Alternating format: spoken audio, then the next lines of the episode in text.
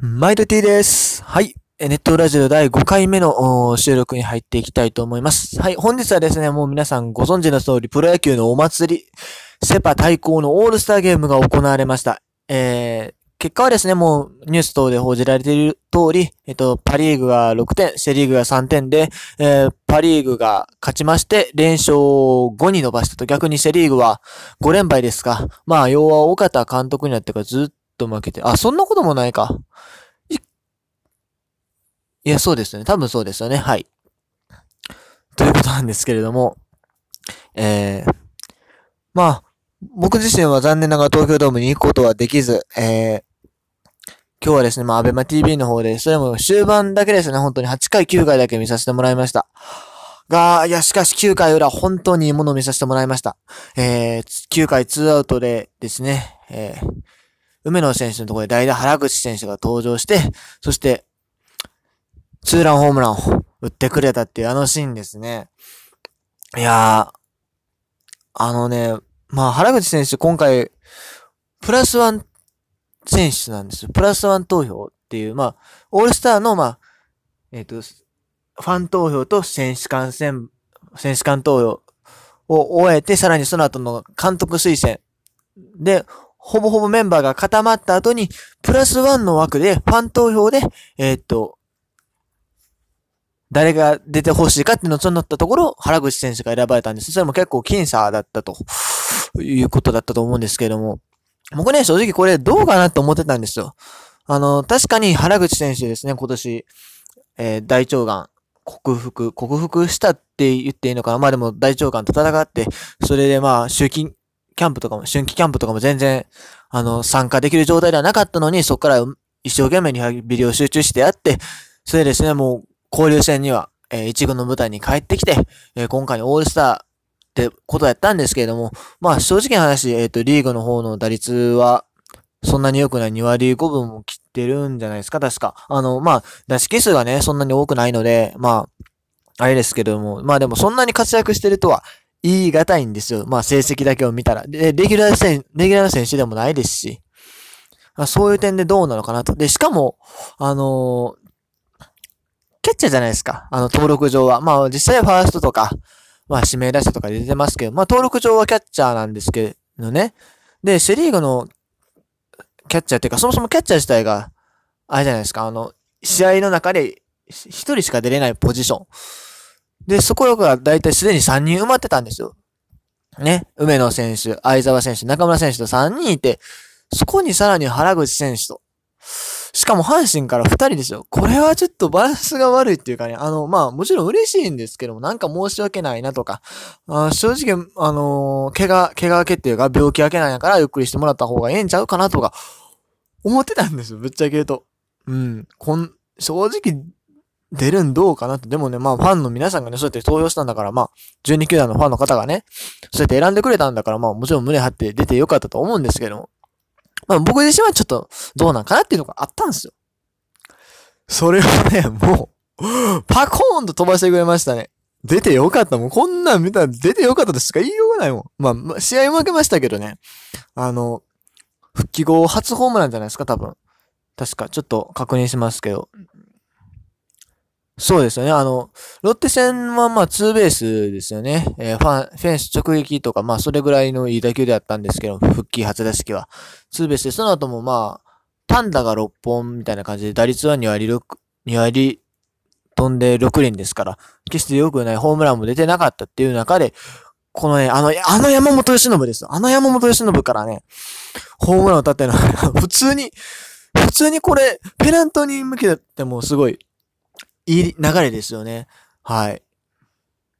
ということですよ。はい。今日はね、もうそこに尽きるかな。いや、尽きるって言ったらね、あの、他の選手に失礼ですけど、まあ、阪神ファン目線で見ると本当に、今日はね、えー、原口選手が出て、それで、ファンにね、えー、最高のお礼をしてくれたっていうか、もうそこに尽きましょう。はい。っていうところですね。まあ、その他今日のところ話としますと、ホームラン競争はあれですか？吉田正尚選手が、ね、優勝、優勝というか、えー、準決勝進出でしたかね？確かそういう形になったというふうに聞いております。まあ、吉田正尚選手ね、今シーズンは、まあ最近ちょっと調子上がってきましたけれどね。ホームランが15本ですか。やっぱり30本超えてほしいところなんでね。まあこれから夏場に向けて調子どんだけ上がってくるのか。でも実際上がってるんですよね、調子は。ええ 6, 6月、7月とね、3割超えてるだ、打率、打率残してるんでね。これから期待できるんじゃないですか？シーズンの方も。はい。で、えっと、そう、スタメン、スタメンなんですよ。今日のスタメン僕、びっくりしたっていうか、ね、なんかね、やっぱりね、これも、じわってくるものがあったんですけれど、えっと、パリーグの方が、3番が浅村選手、4番が山川選手なんですよね。わかります？この並び。去年のね、西武ライオンズの3番、4番の並びなんですよ。いやー、辻監督。ねえ、この並びをね、まあユニフォームが変わったとはいえね、これまた見せてくれた、まあ僕は見れてないですけれど。僕は見れてないですけど。で、しかもこの二人、え、なんなの？え、連続ホームラン打った？うわ、かっこよすぎやろ、こんなん。こんなんかっこよすぎやろ。ええー、これやっぱオールスターのいいところですよね、こうやって。あの、ドイツリーグ内であれば移籍した選手同士がね、あの、また、かつてのようにそのクリーンアップとかあるいは1、2番コンビを形成するっていう。いいオールスターやっぱいい。それで、同じことはやっぱセリーグでもあったんですよね、今日。セリーグの方は、えー、3番に丸選手、4番に鈴木誠也選手ね。これは去年の広島カープの並びですよ。いやー。まあね、こちらの方は残念ながらまあホームラン連発とかはなかったんですけれども。それでもね、やっぱこのな、並びをね、見れたっていうのはファン的にはすごい嬉しいものがあったんじゃないですか。カープファンはね、あの、ちょっと今暗い気持ちがあると思うんですけど、なんか、ね、いい気持ちになれたんじゃないでしょうか。っていうところですね。まあ私、私阪神ファンなんで阪神の選手のね、えっ、ー、と、成績って一応チェックしとくと、まあ、今日はスタメンでは誰も出ずで、リリーフも、リリーフっていうかね、投手しても誰も出ておりません。まあ明日甲子園なんで、まあそちらの方で集中的に、えー、登場するんじゃないかなと思います。で、えっ、ー、と、選手、な、野手の途中出場は近本選手と、梅野選手と原口選手で、まあ、えー、近本選手は、あれですね、えっ、ー、と、ピッチャーゴロですけど、これまあ閉鎖崩れだったんで、えっ、ー、と、生き残って、それで、えー、塁に残ったんですけど、盗塁失敗と。で、えー、盗塁失敗？失敗よね。うん。で、えっ、ー、と、梅野選手が、えー、セカンド内安打ですか。で、原口選手がホームランと。いや、素晴らしい。ね、皆さんよく頑張ってくれたっていうか、よく頑張ってくれたらなんかえらい上から目線ですけれども。あー、見たかったなー 生で見たかった。でもね、これ、明日がね、阪神選手いっぱい出てくると思うし、特に、えー、ピッチャーですね、ジョンソン選手、青柳選手、藤川選手。この3人絶対出てくると思いますし、えっ、ー、と、大写真もね、えっ、ー、と、おそらく多分梅野選手は選抜マスク被るでしょうし、えー、近本選手も、まあ、スタメンセンターかレフトか出るでしょうね。非常に楽しみです。あとね、僕明日密かに期待してることがありまして、何かと言いますと、あの、明日の抑えピッチャーですね、セリーグの。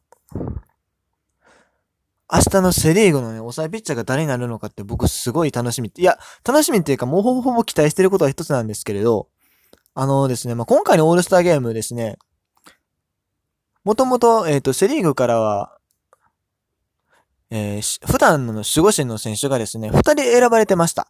えー、あの DNA の山崎康明選手と、それからもう一人が、あれですね、ヤクルトの石山選手だったんですけど、石山選手の方がですね、インフルでしたっけ？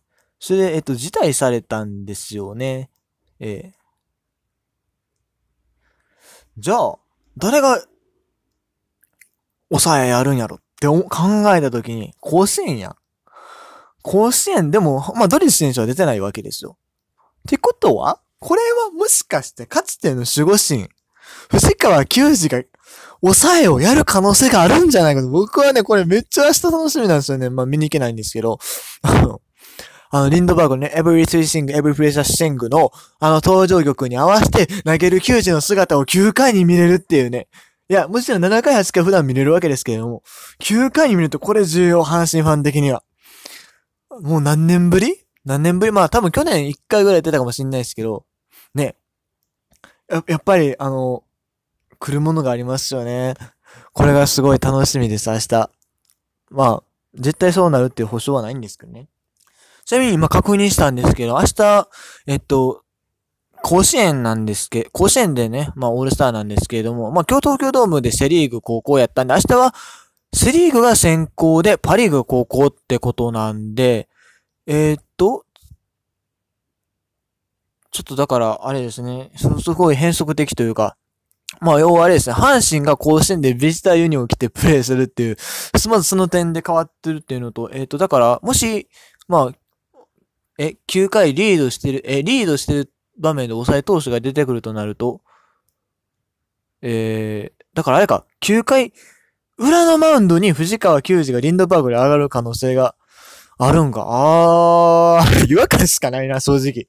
違和感しかない。いや、でもそれでもね、やっぱりね、9回のマウンドに球児が上がる、あの、BGM でっていうのはね、阪神ファンにとって特別なんでね、えー、あの、岡田監督、分かってますね。分かってますね。うまいことやってくださいよっていうことでさえ、それじゃあ今日はね、この辺で締めたいと思います。えー、まあ、ちょっとね、今日明日、明後日あたりいっぱい撮れるかなと思ってるんで、まあ、時事ネタはすぐに配信して、まあ、取りだめとかもしたりしてっていう風に、まあ、えっ、ー、と、このトークのね、配信をしていきたいと思いますので、よろしくお願いいたします。それでは、以上 T でした。